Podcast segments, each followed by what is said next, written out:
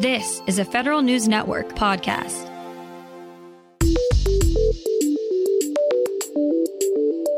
Coming up on today's Federal Newscast, raising duplication issues, lawmakers take aim at changing how agencies buy software.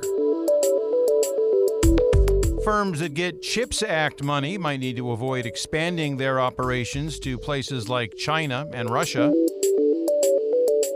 And senators are trying again to create a reserve force of civilian cyber workers.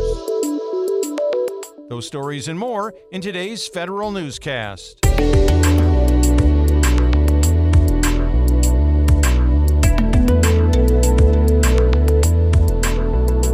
It's Thursday, March 23rd, 2023. Welcome to today's episode of the Federal Newscast. I'm Peter Musurlian. A bipartisan group of lawmakers takes aim at changing how agencies buy software.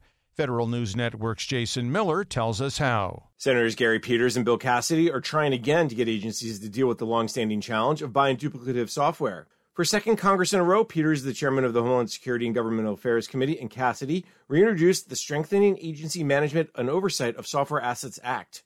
The legislation would require agencies to send an independent, comprehensive assessment of their software purchasing practices to Congress, OMB, and GSA. The findings from these reviews would help agency CIOs better manage how their agencies buy IT products. Jason Miller, Federal News Network. The Environmental Protection Agency is asking Congress for an expanded budget of $12 billion for fiscal 2024. Federal News Network's Drew Friedman has more.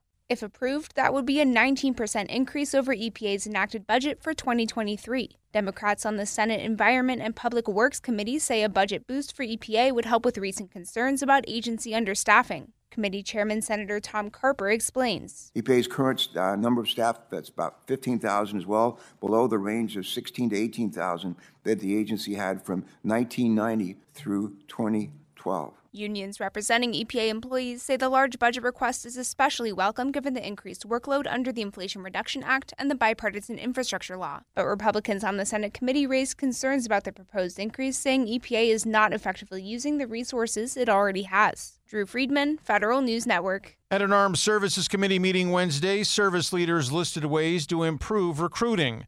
The Navy plans to start a future sailor prep course to help potential recruits improve academic and physical fitness scores. It follows the Army's Future Soldier program that started last year with promising results. When considering both academic and physical standards, only 23% of American 17 to 24 year olds are currently eligible to serve. The Commerce Department wants to put guardrails around billions of dollars in federal investments under the CHIPS Act. Federal News Network's Justin Doubleday reports. The Biden administration is moving to restrict microelectronic firms that receive CHIPS Act funding from expanding operations in countries of concern, like Russia and China. Proposed Commerce Department rules would also put tight restrictions around certain legacy chips that are important to military systems and other national security needs.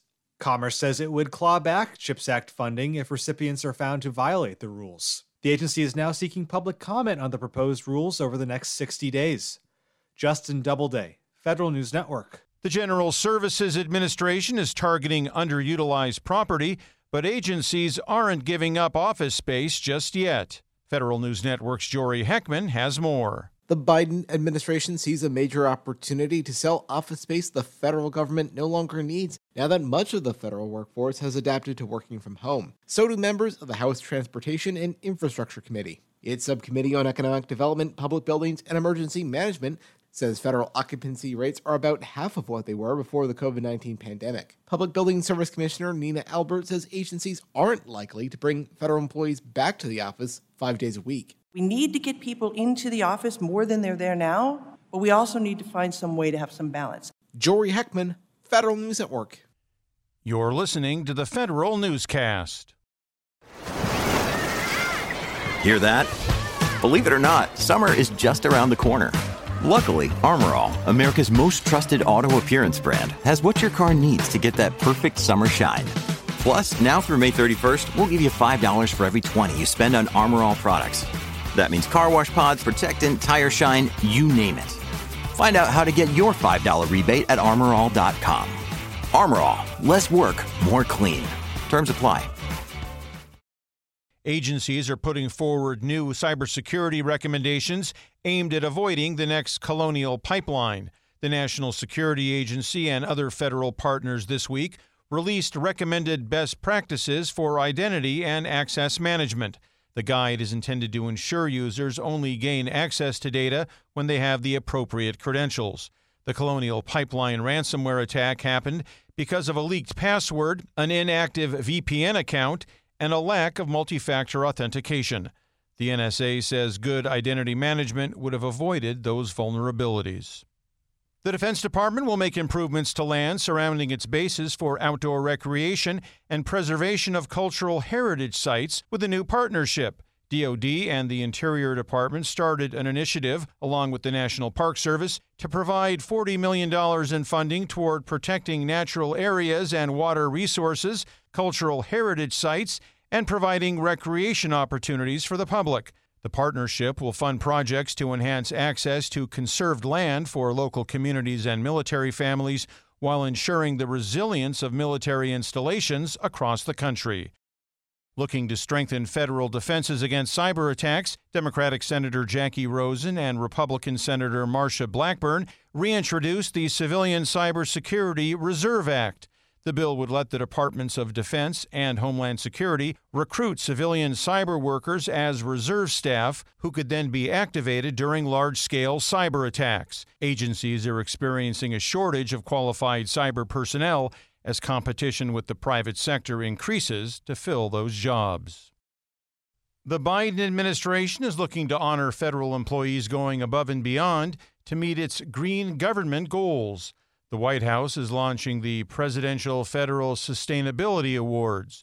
The program will recognize agencies and employees who are making progress toward the administration's goal of reaching net zero emissions across all federal operations by 2050. The Biden administration says agencies in 2022 bought five times as many light duty electric vehicles than in the year prior. The White House is accepting nominations through May 19th. Find these stories and more at federalnewsnetwork.com. For the Federal Newscast of Thursday, March 23, 2023, I'm Peter Musurlian.